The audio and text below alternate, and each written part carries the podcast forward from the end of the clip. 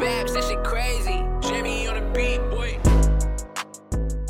Well, hello. This is the Trophy Room, aka Trophy Room Radio. Congratulations, folks. We made it to Wednesday, halfway to Friday. We Got Thursday night football tomorrow. We got Alabama, Georgia this weekend. We got LSU, Alabama, LSU, Georgia, Tennessee this weekend, and LSU, Alabama. So, so much football to look forward to. Okay, coming up. Why do I love the Dolphins? Who got way too much love in the playoff rankings last night? And there's one NFL team who needs to be gone, NFL quarterback who needs to be gone for the sake of his team. As y'all know, we are sponsored by the good people over at Jim Candy Gummies, so go head over to jimcandygummies.com as well as their socials on Instagram and TikTok. Go and test out the market, the product that is revolutionizing the pre-workout market. Sorry, y'all, I'm a little fuzzled this morning because I've recently found that the only time for me to record and get this boy done and get this boy out for the boys, for you guys, is literally waking up early on on uh, Wednesday morning because I work Tuesday nights. I also work a lot of Friday nights now, and in addition to working all of BYU's football games, I found out that I'm now working all of BYU's men's basketball home games. So a little bit crazy of a schedule. My writing's not the best in the morning. My brain's not the best in the morning, but we got a glass of water. We're sitting in bed. I got this dope setup where I can hook the microphone, uh, my stand, up to the frame of my bed. So we got it rocking and rolling this morning. Like, bear with me if we're a little fuzzy. All right, so here's the first thing that needs to be addressed. If you don't know, which I don't know how they snuck all of it past us, because I had no idea that the college football playoff rankings were this morning. I don't know if y'all did, but I had no idea or not this morning, but last night. I didn't realize it was that early. I thought we still had to wait a little bit, but I guess it is always the first week of November. So if you want the highlights, here you go. Tennessee's one, Ohio State's two, Georgia's three, Clemson is four. That's right, you heard me right. Clemson is four. And then Michigan's five, Bama six, TCU seven, Oregon eight, SC nine, and LSU ten which LSU 10 makes it interesting because you have a 6 and 2 LSU team who I feel like people who haven't watched LSU's games, who probably only watched the Florida State game and the Tennessee game, and look, they got run out of the building during the Tennessee game. But that makes it an interesting matchup because you have number 10 LSU playing number uh, 6 Alabama. But I think we can all agree the disparity is a little bit more than that. What makes it interesting is those two teams will match up on Saturday. And the way the SEC West would shake out, because Ole Miss still is at eight and one. The SEC West standings are super tight right now, and basically yeah, so there's a three-way tie for first between Alabama, LSU, and Mississippi. If whoever wins between Alabama and LSU will essentially knock the other one out, and then I believe Alabama would go if Ole Miss wins out because, or yeah, because they would have a tie there. That just makes those things interesting. What people are freaking out about is the fact that Clemson's at four, and I and I agree with you. And I almost I'm also freaking out that Michigan's at five because let's look at Michigan's football schedule real quick. It features absolutely no one, and their team got worse this year. Okay, first game Colorado State, second game Hawaii, third game Connecticut. You got to be kidding me! Your third conference game you're three you're three games into the season, and you're playing Connecticut, an FCS school, and then your next game is Maryland, who actually played you really close. Iowa also played you really close. Indiana is Indiana. Penn State got shellapped, and then Michigan State kept that game close for a long time. It's a rivalry game. I give everybody. I think people people want to go to Auburn or to Florida when you look at Georgia and say, "Oh, well, you played these teams close." rivalry games, I think everybody gets a pass because to me, in a rivalry game, Ohio State can be number one and Michigan can be 0 and 10, and that game will still be close just because you get amped up when you have a rivalry game. So I'm not hating on Michigan at all for what happened. I'm just saying you got to get it up a little bit when you play a bunch of these other teams because so far you have no one on your schedule who's ranked except for Penn State. No one on your record. And then they'll play obviously Ohio State and then Illinois in the next coming weeks. So not really sure what, what, what the committee has seen from Michigan to show that they need to be in number five, but the one that makes even less sense to me is Clemson. Clemson showed us last year that DJ Uiagalelei is average at quarterback at best, and the, the thing that makes it look bad is when you come out as a five star quarterback and one of the best quarterbacks in your class. And then you're not super handling business. And look, they do have three ranked wins. But if you're going to be the number five team against a number 21 team, a number 20 team, so all the teams that you're playing are in 20 to 25. To me, 20 to unranked, all the same. You're all conglomerate. You're all in one group.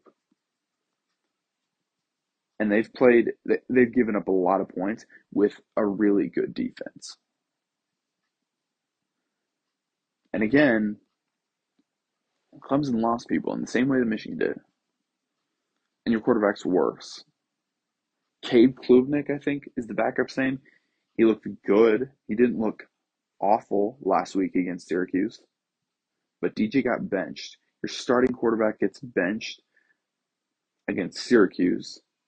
And I get that Syracuse is better than what they've been in the past, but I don't understand how you're going to justify putting Clemson at five when they've had more than enough scares, and they're probably going to play another close one with Notre Dame, another close one with Louisville.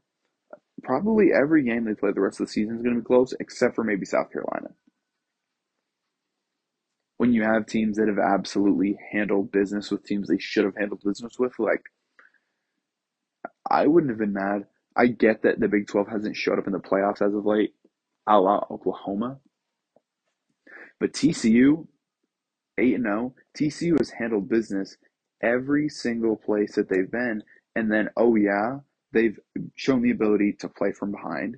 They've shown the ability to put up a ton of points. They've shown the ability to get after the quarterback. And to me, it's different because I think that Clemson is not exceeding expectations, where TCU is exceeding expectations. 38 points their first game, 59 points their second game, 42 points, 55, 38, 43, 38, 41. So the lowest they've scored all season is 38. Now, they've given up quite a few points. Yeah. They've given up quite a few points to some good offenses, though. They held Oklahoma to 24, who's been spinning the football on a lot of people. I understand Oklahoma's not what they have been in the past, but that's mostly because their defense is cheeks, which I find really interesting because you hired a defensive head coach in Brent Venables. But Explain that one to me in the multiverse.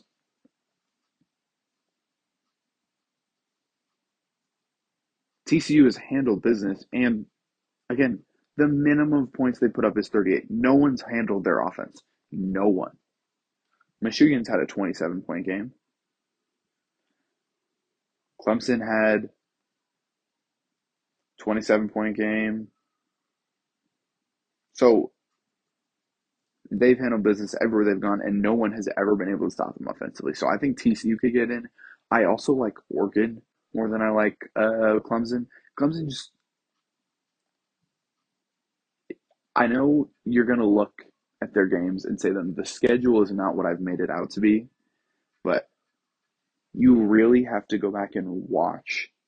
Like the eye test with Clemson does it justice more than the stats or the record does. I do think it's unfortunate. TCU may need to be a little bit worried because for them to do what they've done and only be at seven when Michigan and Clemson to me have done less. Michigan has done way less. Michigan hasn't done anything this season. And I do think Michigan's a good football team. But if we're going to say that Oklahoma and the entire Pac 12 deserve probation and deserve backlash for getting absolutely blown out of the entire playoffs, then I think Michigan deserves some apprehension as well because they got absolutely worked by Georgia. Worked. And I get that they're the national champs, but you claim to be just as good by beating Ohio State, and then your team went ahead and got worse. You lost a ton of guys in the NFL. You lost both your pass rusher. You lost your safety in Dax Hill. You lost um, Hassan Haskins. Lost receivers. You had a quarterback controversy. This team didn't get better. So to put them at number five for not playing anyone, I think is completely irresponsible. And I don't think we know who Michigan is yet. I actually do think Michigan is good. Number five off of not playing anyone especially when you're going to say, because you got to understand what the committee values, right? You're going to say that Georgia doesn't deserve to keep their number one spot because they haven't played as many people. Well, then to me, Michigan doesn't deserve to be number five because Alabama, their loss came to, again, a rivalry game. And we know what Alabama is. We know what TCU has shown everything that they're supposed to show. So is Oregon. SC, the defense is terrible. LSU, you have two losses. I get it. Ole Miss only has one loss, and it's Alabama. I don't completely understand what the committee is trying to tell you that they value because some games, some teams are telling you we value strength of record. Some teams are telling you we don't care about the eye test. I just I'm not totally understanding what playoff committee is doing here, but I do think it's very interesting the weekend that we have ahead, let's just I'm just gonna break down Tennessee Georgia for one minute, not a whole lot, because I don't want to jinx it too much, and I and I just want to go in and have fun. Because our number one fan, Mikey Lard, is a huge Tennessee fan. This is all I'll say. I think this game finishes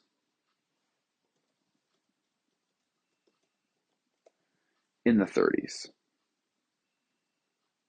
So Tennessee, if you look, is give is 40th in the country in yards per play.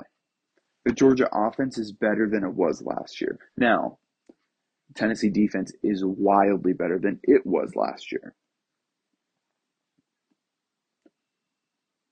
Right now, Georgia is a nine or eight point favorite. I apologize. Georgia's an eight point favorite. The over under is 66. So that's about where I said it was. I said it would be in the 30 point range. This game is 1:30 on Saturday on CBS. You got to love that it's the SEC on CBS games because those are a classic. Like if you know if you know you know. If you understand that the nostalgia of the CBS classic games, the CBS 3:30 Eastern games, then you get it. And that's what it's going to be for Georgia Tennessee, which is probably going to end up as the biggest game of the season. And whoever wins this game controls the SEC East. And it's interesting because not even typically, but 99% of the time, teams that play twice in a season don't sweep both games. Georgia, Alabama last year. It'd be interesting to see Georgia or Tennessee and Alabama run it back. So, so elephant in the room is that Georgia has to win this game. I know there's a lot of people saying, "Oh, well, the SEC can get three teams in." That's not happening. Georgia has to win this game because if they don't win this game, they no longer control their destiny to go to the SEC title game. If they don't win the SEC title game or at least compete in it, I don't think there's any way they can make to the playoffs. It would be interesting though to see Tennessee run it back with Alabama and for Alabama to win that game and then see what the committee decides to do. Who knows? Very interesting what we have going on in the uh, in college football here. I do want to touch on this for a second. I feel like usually we don't do things that are that serious here, but I, I'm a firm believer in equality. Firm believer in equality. And I hate when two people play the same stupid games and don't win the same stupid prizes. Because I'm really not into cancel culture. Really not. However, I'm into equality. Kyrie does not get to get off scot free because of his religious choice, because it's something that's a white. Like, and what I don't understand is how Kanye gets not only canceled, but borderline publicly blacklisted, loses millions and millions of dollars for what he said, and for what I would argue is not as bad as what Kyrie said. And then Kyrie gets to walk around untouched. So if you're not aware, Kyrie Irving spent this last weekend promoting an anti-Semitic film. Look, it's one thing for us to top, for us to go back, look into your social media history five plus years ago and find out you watched the film. I don't really have an issue there. There's a statute of limitations in our justice system for a reason. But it's a whole separate thing for you when you defend the film on social media and then spend an entire post-game presser acting in an incredibly rude and dismissive fashion being asked about it. All right, so let's get you caught up in case you're wondering if I'm being soft throwing around the term anti Semitic. So the movie claims, among other things, that the Jews stole the religion and the idea of being God's chosen people from black people and then flipped the script and made life awful for them. It is, quote, defending it in the press conference is where the ignorance and to me the anti Semitism ramps up even more. Like the anti Semitism is not only from a movie that he supported, but is now from the personal idiocy library of Kyrie Irving. So he said, quote, um, not quote, but he went home after a game one time, was on Amazon Prime, sitting there on his phone, he wanted to watch a documentary, and then he said, quote, I'm all over the place when it comes to, you know, really elevating my consciousness because I didn't get it in school. All I did was get seven hours a day being indoctrinated and brainwashed on a history that doesn't belong to me or my ancestors. Well, that part might be true, but that's for a whole separate reason. So that day, particularly, I went home and I was on Google. Of course, people love that search engine. I wasn't looking for any anti Semitic stuff or anything specifically on any race or people. I looked up my name and what it means, and it's a title given to Christ. Philippians 2:11. My, my name translates into Hebrew language as, and I don't even like saying it because I know people from the Middle East, I know Israelites, like I know Jews, and I know they don't appreciate this word of God being used because they feel that it's very sacred, very holy so I'm not going to use it out of respect to them.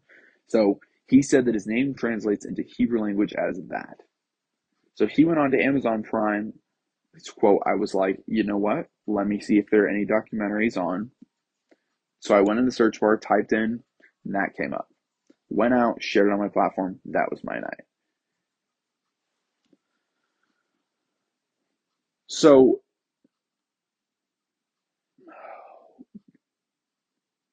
it's one thing if this happens and you're a successful basketball player and you're winning basketball games, you're doing all the right things, hitting on all cylinders. It's a whole other thing to do this if you're Kyrie Irving and the Brooklyn Nets. This is typical NBA though. Silent on serious issues because they don't want to receive backlash for punishing social justice. And look, again, I don't root for cancel culture either. I really don't. I hate this idea.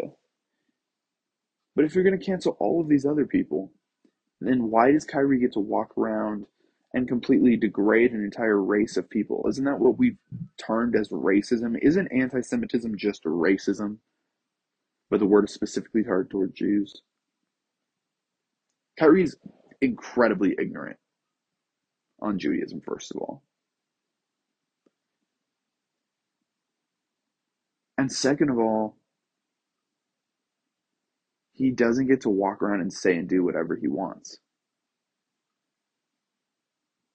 But this is what happens when you let kids run the house. Parents exist for a plethora of reasons. If you have kids, you understand that. This is one of them. Because sometimes 30 year olds still act like immature children. I thought about doing two separate next seg- segments, but Kyrie's example is a perfect example. Because KD has the same issue.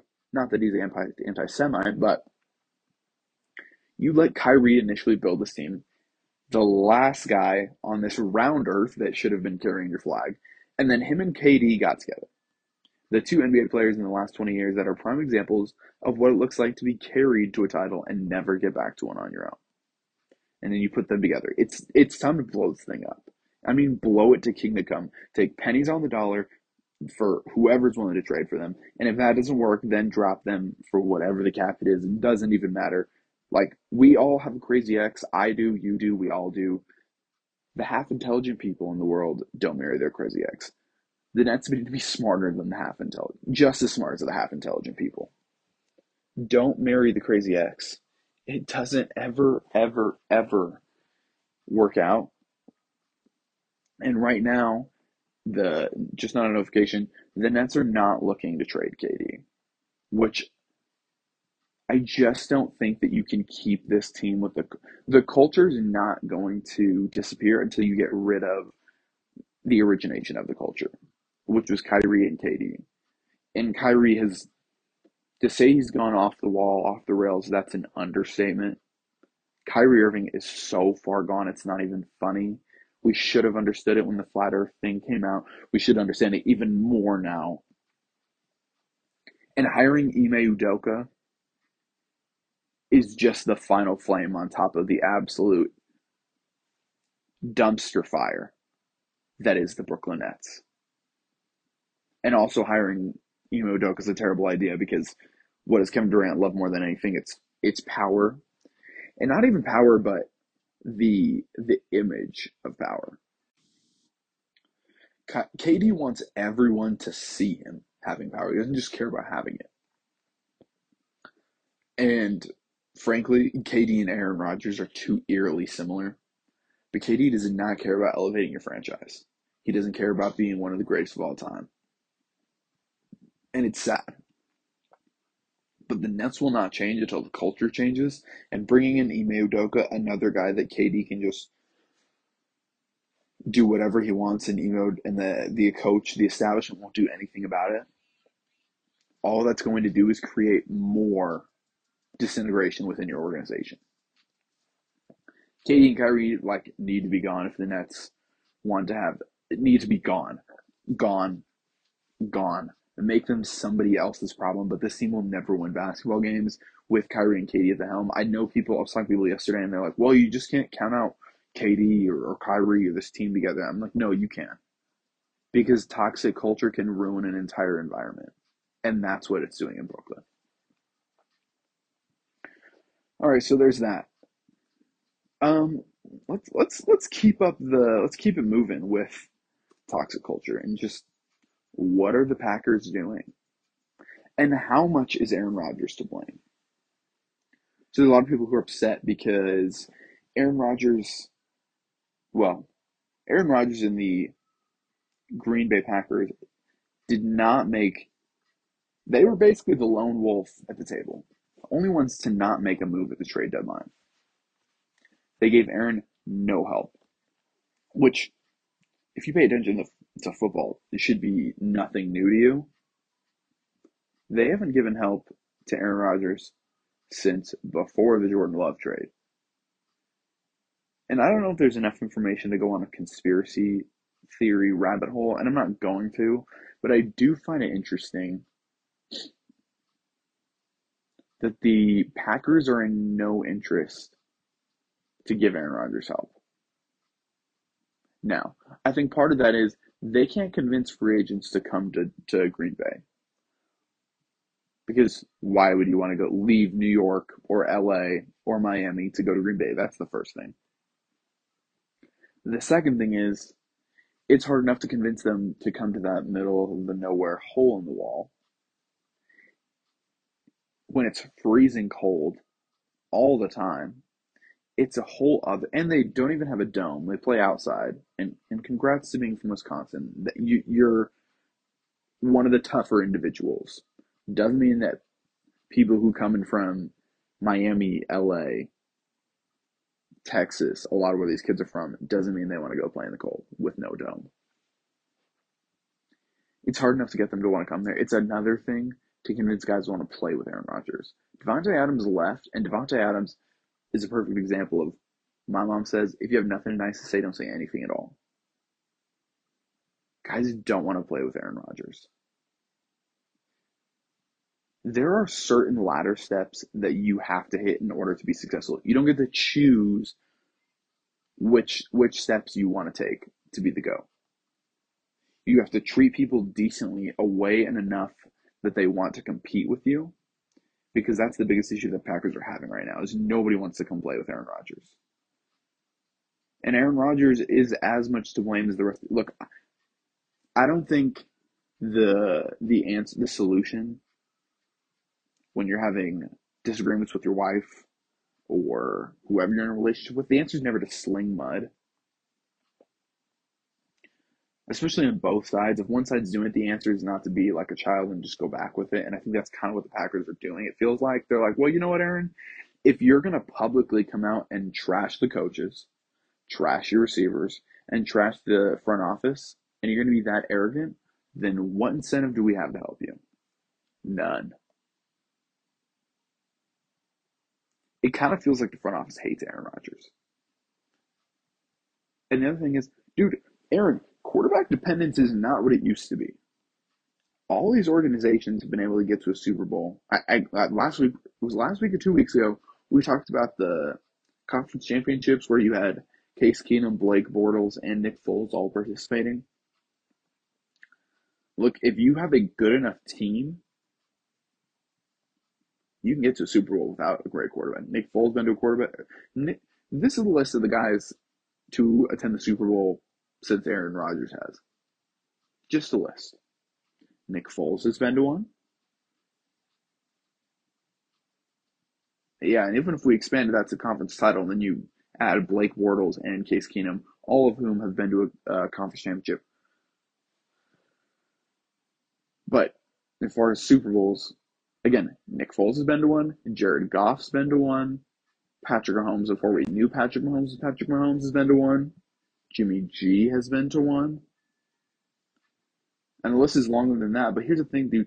I think Aaron Rodgers thinks that he's the hottest commodity on the market and that everyone needs him. And Aaron, look, I get that the Packers need you because without you, they have to go back to being single again. And even when you're dating someone toxic, going back to being single is not always the most fun. Because sometimes it's fun to just have somebody. And if you have to go from having somebody to not having somebody, that sucks. But it's worth than being in a toxic relationship. And Aaron Rodgers is very delusional on what he thinks his market is. Because while he is probably one of the greatest passers of the football of all time, people can get Super Bowls without him. And people are getting Super Bowls without him. Um, speaking of people who are playing incredibly well in spite of their quarterback for keeping on the same vein, there's a lot of discussion around the NFL and around the media. Should Zach Wilson be benched? And I gave y'all for the tease of it at the top of the show. You know how I feel.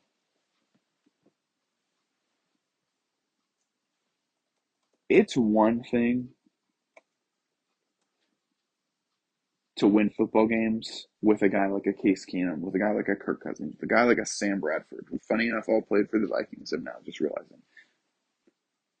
49ers are winning with Jimmy G.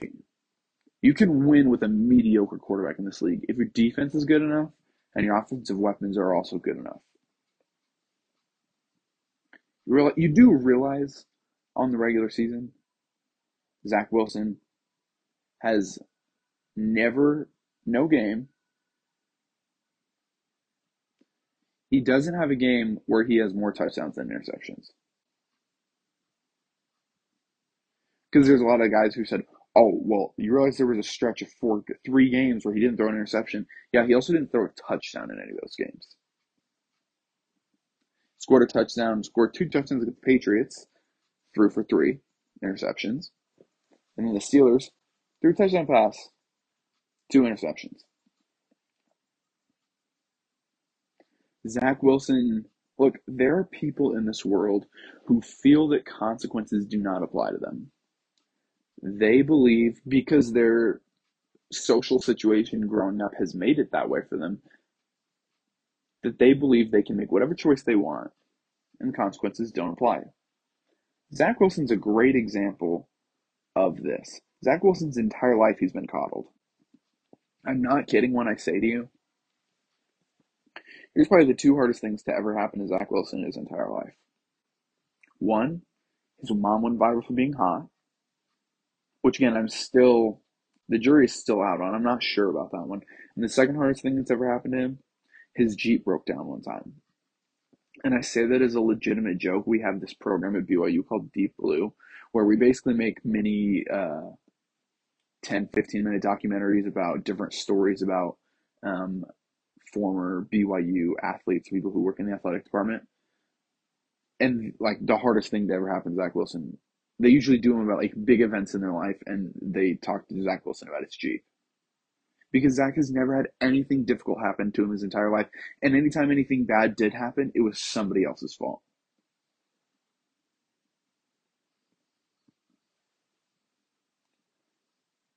And Zach Wilson's the same way here.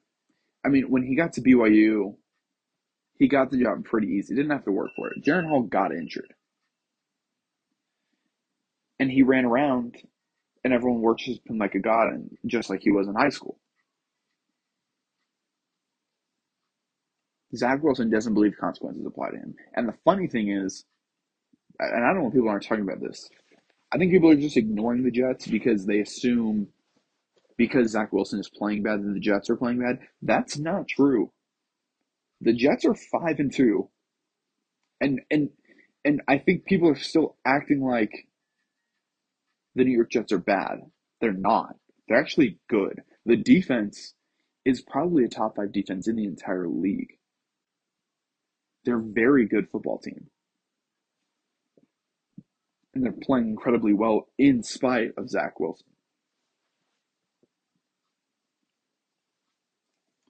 Robert Saleh deserves to be coach of the year. Joe Flacco, touchdown interception ratio this season in three games that he played was five and three. He had a game where he threw for four, he had a game where he threw for one and one, and a game threw for two interceptions and no touchdowns. Still better than Zach Wilson. I think this team is better off with Joe Flacco than it is with Zach Wilson. I get that Zach's athletic, but again, one of the things that they talked about Zach Wilson coming into the NFL was they Zach believed he could just run around and do whatever he wanted with no consequences. That he played that he felt he played better in chaos. It's not how it's working. The the New York Jets are a good football team, one of the best defenses in the league, and they're winning in spite of Zach Wilson. So pay attention because the narrative doesn't reflect the actual record.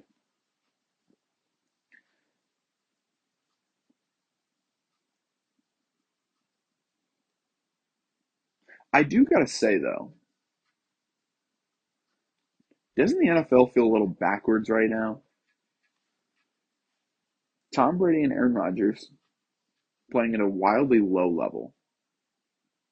Both of them. For different reasons. I don't know what Aaron Rodgers' excuses, but Tom Brady's going through a divorce.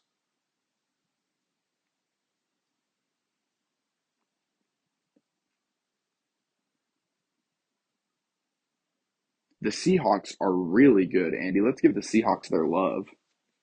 Like the Seahawks are America's team right now. At least they should be, because they're handling, handling not just when they're handling this breakup with with Russell Wilson, which I think is dope. Because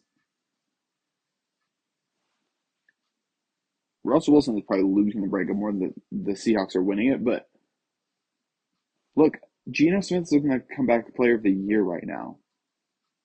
The Seahawks are playing great football. One of the biggest gripes with Russell Wilson when he was in Seattle is that he statistically held on to the football longer than anyone else, which is why he was sacked probably more than anyone else.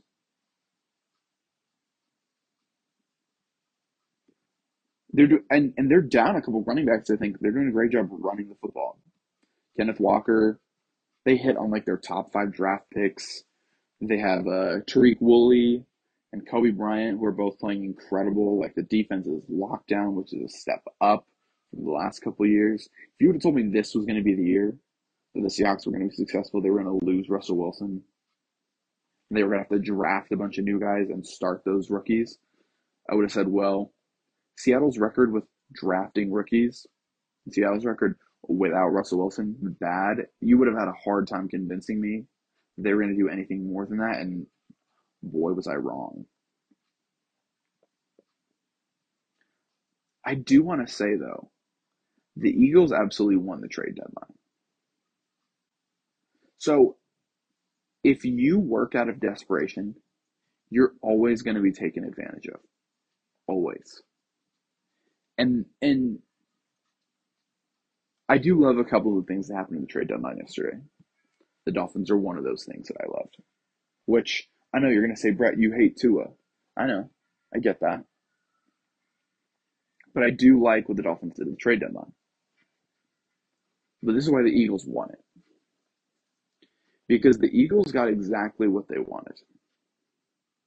So Jordan Davis is going to be out, I think, three to six weeks, the high ankle sprain. And Jordan Davis is number one as far as rookie defensive tackles go and rush yards per play. The Eagles, if you're unaware, if you just ignored the Eagles' uh, moves at the trade deadline because you assumed why would they make any? They're the best team in football. Yeah, they went ahead and picked up Robert Quinn.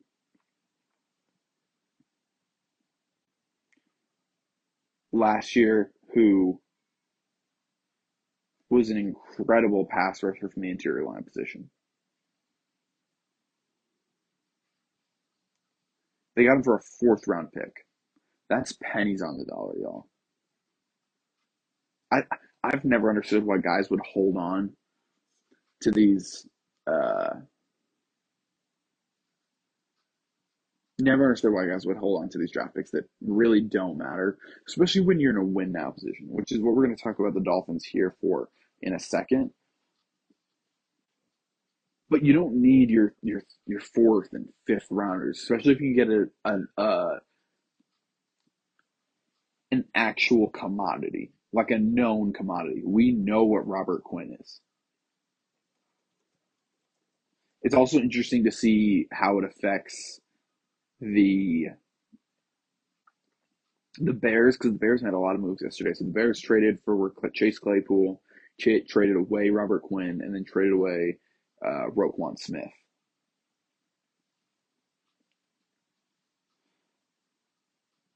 So so far this season, Robert Quinn only has one sack. Not, not crazy at all. But last year he had 18 and a half. So there might be a little kickstart that needs to happen, but he's going to get way less attention on that D line because you also have guys like Josh Sweat, you have Fletcher Cox. I think they'll be okay. Robert Quinn will, uh, doesn't have to get back to 18 and a half sacks. But if he went 18 and a half sacks the year before, imagine what he can get when he's not the focal point of the defensive line and the protection. The Eagles just continue to win just continue to win. Like I don't know what else they can even go out and get, and they went ahead and got Robert Quinn for pennies on the dollar. Here's why I love the Dolphins, though. I know a lot of you thinking all you've ever done is trash Tua Tagovailoa, and that's true. That is all that I've done. When Tyreek Hill first got traded to this team, I thought this was only going to be a marriage made in Madden. Like I thought the only way this would work is in Madden where you just bomb deep the Tyreek Hill because if you don't know, he is the fastest player in the game, and it's pretty hard to defend him. You basically have to play deep coverage all the time, and it's super annoying with kids who play as the Dolphins. But we've seen this pattern work out before. There's there's a couple of guys who have molded what I would call the new NFL. I think Tom Brady helped mold it. I think Andy Reid helped mold it. I think Sean McVay, probably Patrick Mahomes. And here's what I'm talking about. And we talked about this a little bit with Aaron Rodgers, but it used to be that if you wanted to win a Super Bowl, you had to have a top five quarterback in the league And the rest of the team had to be B plus to A minus, and no one could be hurt. And that was the only way you could win a Super Bowl. And now that's not the case. Now, if you have a B plus to A minus team, you can have a, a B minus quarterback, a B quarterback, and win a Super Bowl. And here's why it has nothing to do. This is why the Dolphins are in a great position. A, I'm always away for trading away draft picks, trading away for guys like to me, let's let's stop looking at it as this for that and let's start looking at it like this. Let's assume that every time a draft pick is used in a trade, that, that, that that's what they're using in the draft. Like what if I told you Roquan Smith, who was one of the 15 best players in his draft class, two, three years into the league, into his his career, you could trade for him for what was it, a fourth round pick, third round pick? You could draft him for a third round pick. I think everyone would take that. He's two years in, he has more experience in the league. We actually know he can play. And you're gonna use a third round pick, then get him in the third round. I think that's pretty good. Same deal with Robert Quinn.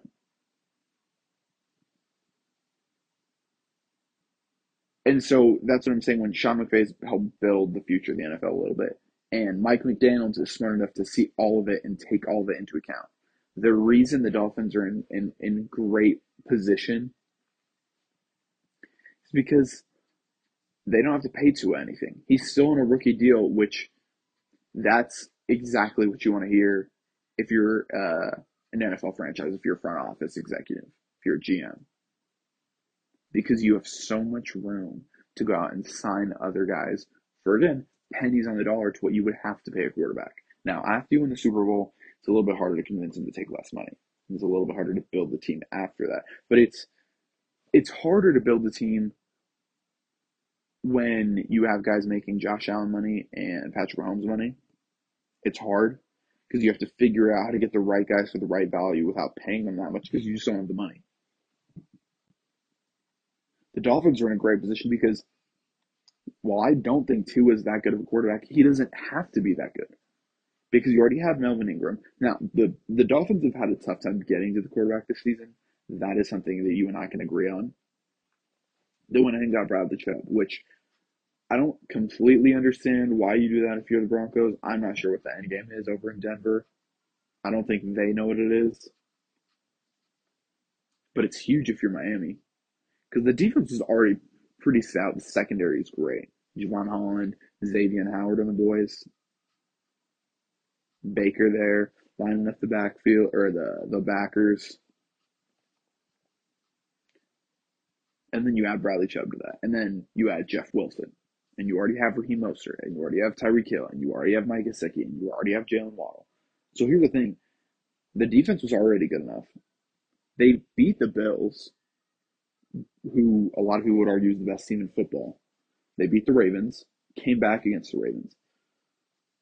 I don't love Tua, but I also don't think Tua has to be that good. And for as much as I love or hate Tua, in games where Tua starts and finishes the game, Tua's undefeated this season. Take that for what it's worth. And also, you don't have to be that good because the Jets in that division probably going to shoot themselves in the foot. Packers and the Chiefs, or the the Packers and the Bucks, who I understand are in the NFC, are shooting themselves in the foot. Like the NFL is a little upside down. 49ers are the best defense in football. They're struggling.